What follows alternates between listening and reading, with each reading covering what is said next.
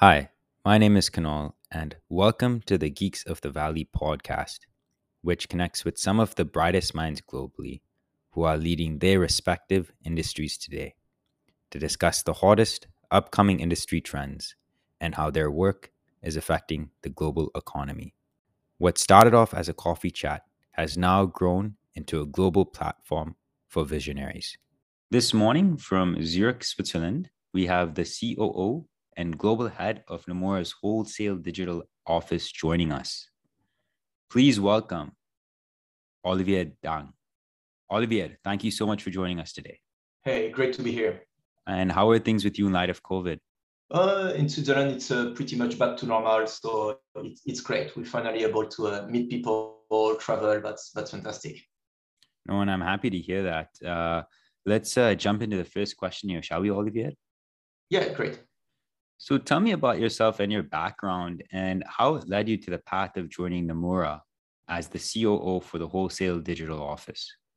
So I have quite an international background. I'm half French, half Vietnamese. I grew up in Africa and I've worked as a telecommunication engineer. And after university, we co-founded a mobile internet startup with a few friends, which we sold in 2004. After that, I decided to do an MBA at the London Business School and then joined McKinsey for a couple of years where I advised banks and private equity funds on their strategy. I then joined Nomura in 2011. And Nomura is a 100-year-old bank with its roots in Japan and a global footprint. But it remains a fairly uh, lean business for a global bank. So you can do quite a lot of um, innovative projects and it can move relatively quickly uh, for a financial institution. At Nomura, I had various roles in London and Hong Kong. And more recently, now I'm based in Zurich, where I am the global CEO for the Wholesale Digital Office. That's a team that we have set up about three years ago uh, with a mandate to support the digital transformation of the bank and bring new technology and new product inside the organization. And I really love this role because it allows me to merge all my various skill sets, such as uh, technology, strategic thinking, financial expertise, to really drive the digital transformation of the bank. And and given this, Olivier, how is uh, Nomura looking at crypto? Uh, there seems to have been some big news around uh, Komainu, the crypto custodian, uh, which was incubated by Nomura. So at Nomura, we are very uh, bullish on the whole crypto ecosystem personally, I started to get exposed to it back in 2015, where I joined a meetup in Hong Kong where Vitalik was talking about the Ethereum network and its potential use cases, which uh, I found fascinating. So as a bank, we strongly believe blockchain is going to be or is one of the most transformative industry for financial services over the next decade. Um, when we started uh, to look at how we could get exposed to the asset class back in 2018, we quickly realized that custody was one of the key foundation piece for us to be able to expand into the asset class over time. Um, there was no obvious solution back at the time, so we decided we should uh, we should enter in the space and build a custodian, a regulated custodian. Uh, but given the technical challenges, um, we decided to partner with uh, players in the ecosystem so we launched that joint venture called Komainu with um, Ledger and CoinShares as uh, co-founders, and uh, spent time developing the product, uh, apply for the necessary license, and now Komainu is a regulated custodian in Jersey with a few billions of assets under custody, and it's serving institutional clients, including crypto exchange, asset manager, uh, and a few governments as well to uh, safekeep their uh, crypto assets. So overall, we are um, now continuing to expand into the asset class, and I can talk about that a bit later. So, Olivier, uh, most recently there has been this big push within the bank uh, to move into security tokens, uh, stable coins, and CBDCs. How is the bank uh, making this push and getting everyone on board to jump into this space, especially when looking at this from a legal and regulatory perspective? So unlike crypto, which is a new asset class in its own right, for security token and CBDCs, those are really digital representation of existing products, such as a share certificate, or in the case of a CBDC, digital representation of, uh, of a fiat currency. And those are products that we are active in today, whether those are uh, digital format or traditional format. So for Nomura, we have no choice but to get ready for that. As you said, it's a highly regulated space, so we need to proceed cautiously. In the case of CBDC, we primarily provide uh, advice and support in industry forum uh, and uh, to regulators on how to design CBDCs. As you know, very few countries have live uh, CBDC. Only China really at scale has a, has a CBDC currently. For security token, we are active in Japan with a joint venture called Boostry with two other Japanese institutions on uh, the JD. And Boostry is developing an issuance platform primarily targeted to mid, uh, small to mid-sized issuance. Uh, it's done a couple of tests, primarily on real estate deals, but definitely it requires a much more clarity from a regulatory standpoint around the treatment of token in Japan, both from the tax standpoint as well as, well as a legal standpoint outside of Japan, uh, we are partnering with a sustainable finance issuance platform that does tokenization of green bonds and green loans and track ESG KPIs on a permission blockchain for monitoring purpose. This I'm very excited by because it's really bringing the efficiency of a blockchain, both in terms of transparency, data collection to the ESG market. So overall, I'd say the regulatory agenda is improving globally, but still a lot of inconsistencies depending on jurisdiction. But now we even see large countries such as France uh, getting into it with a very recent uh, license given to, to Binance, for example. So given the variety of initiatives the bank uh, is part of in relation to crypto, uh, what is the long-term vision uh, which you guys are aiming for?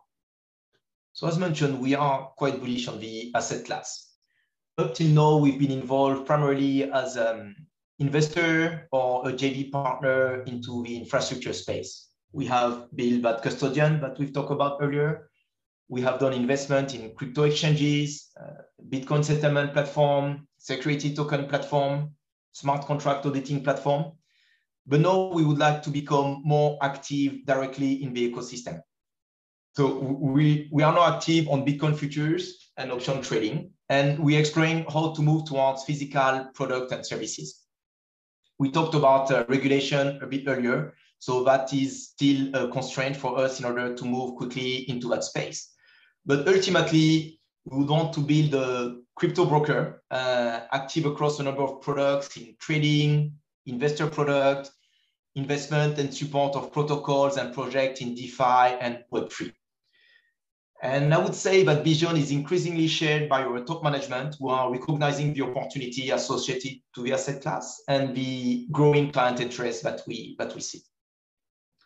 And as a bank, there is a lot that we can offer to our clients, given our obviously existing relationship with them and the reputation that we have as a more than a 100 year old organization.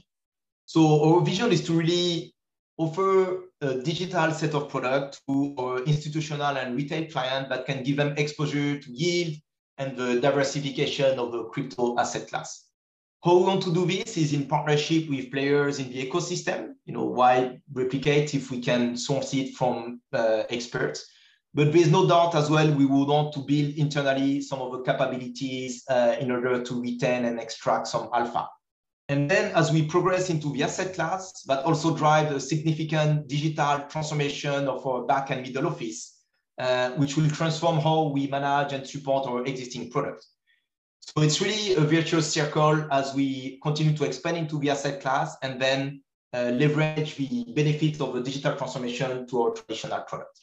And taking a step back, as you build out the crypto team at Nomura, how are you thinking about attracting and retaining the appropriate crypto talent as well as new talent uh, from universities? What, what is the thought process here, Olivier? That's a good question. The, the war for talent is very fierce and, and challenging. Um, there's no doubt about that. What, what we do internally is run uh, internal hackathon every year. Uh, and uh, this year we decided to add a crypto event as part of this in order to identify internal talent that would be interested to shift to crypto. We had some success in this with a number of people, especially in technology and trading, who are working at a personal level on crypto projects. And now we are trying to move them into our team uh, in order to, to support the growth uh, of, of our uh, and execute on our vision. We're also looking to extend those hackathons with a few universities that have a strong blockchain program in order to tap into talent early on. We don't really have an incubation program or a competition uh, that would allow employees to then uh, get receive funding from the bank. Uh, so that's something we may consider in, in the future. But as you pointed out, then uh, attracting talent is only one part of the equation and we need to retain it. Here, there's no doubt it's difficult. We need to uh, offer to our especially junior employee the opportunity to work on exciting projects, uh, give them flexibility uh, for research, for uh, analyzing various opportunities, but also guide them and making sure we are all working towards a common goal. And then if for any reason talent decide to leave, then we still try somehow to retain them in our ecosystem. So for example, I recently uh, lost one of my team member, but managed to convince him to join one of our portfolio company. So at least we don't completely lose the, the talent. Obviously that happens sometimes. But there's no doubt it's, it's very tough. We compete against a technology company, we compete against other bank, and obviously the crypto native. And right now, uh, those are really uh, providing an attractive route for, for, for especially junior talent. And we've really spent this whole conversation talking about crypto, but I think people forget to ask what is it that an investment bank or a commercial bank can do that crypto just cannot replace? So crypto is fantastic. It's fantastic for decentralization. It's fantastic for democratization of finance. Uh, things like DAO are great to provide a framework for the governance and the decision-making process across numerous partners. And same for DeFi, it's great to reduce the role of uh, intermediaries into the value chain. However, when we need to conduct large transactions, whether it is in the advisory space or the financing space, relationship and trust remains fundamental factors. And trust is really underpinned by a combination of uh, uh, multiple factors, like you know licenses from tier one regulators, but also more importantly, our reputation of standing by our clients and doing the right things over the last uh, the last hundred years. And that's not so easy to replicate. It, does take time uh, and it does take a lot of effort to, to put that in place. So that's not something that crypto firms can replicate uh, uh, like this. The um, ability for crypto native, uh, I think, will be at some point limited to capture market share as we grow and extend into larger ticket size. Um, and there is definitely a need to have a local presence that is going to drive barriers to entry. That being said, I think you know there's no doubt that you know crypto firms, crypto uh, banks will continue to gain market share as the asset class becomes increasingly digitized.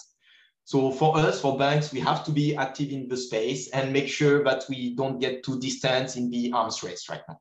So Olivier, to wrap up our call with our last question uh, for the day, uh, what piece of advice would you give to people out there from the journey you've had so far in life? It depends a lot, I guess, where you are in your career. But for me, I would say what has uh, payoff usually is to take risk early on uh, when you don't have a lot to lose, uh, whether it is in the form of um, you know trying uh, and, and joining a startup company or traveling uh, to take a new job on a different continent but allows you to learn a lot of things and uh, develop your skill set much faster than if you stay in a, in a stable job. Um, so for me, I think that's probably one of the most important advice is that you, you want to maximize your risk early on in your career when you don't have a lot to lose. Like I say, for me, I, I, traveled a lot and work across many continents and the exposure you get to different culture is actually extremely useful as you then try to uh, work on different problem or different situation. You can leverage uh, how different kind of uh, nationalities, different uh, people with different background can, can try to resolve that.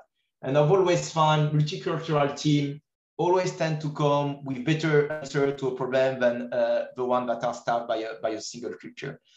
So go explore, take some risk. I think those are the type of advice I would give for people interested into uh, into building their, their career over time. And Olivier, for people interested in catching a cup of coffee with you or being on a Zoom call, uh, what would be the best point of contact? Yeah, people can ping me on LinkedIn, uh, Olivier Dang, Nomura. Um, I'm between Zurich and London most of the, the week, so very happy to uh, to grab a cup of coffee with uh, talent or companies interested to to work with us. Uh, so yeah, looking forward to this. Olivier, it was a pleasure having you join us on Geeks of the Valley, and thank you so much for joining us today. It was great. Thank you very much for having me. This podcast is brought to you by Pytone an Asian based open source enterprise software company. Pytone offers a suite of software applications and infrastructure services to scholars and universities.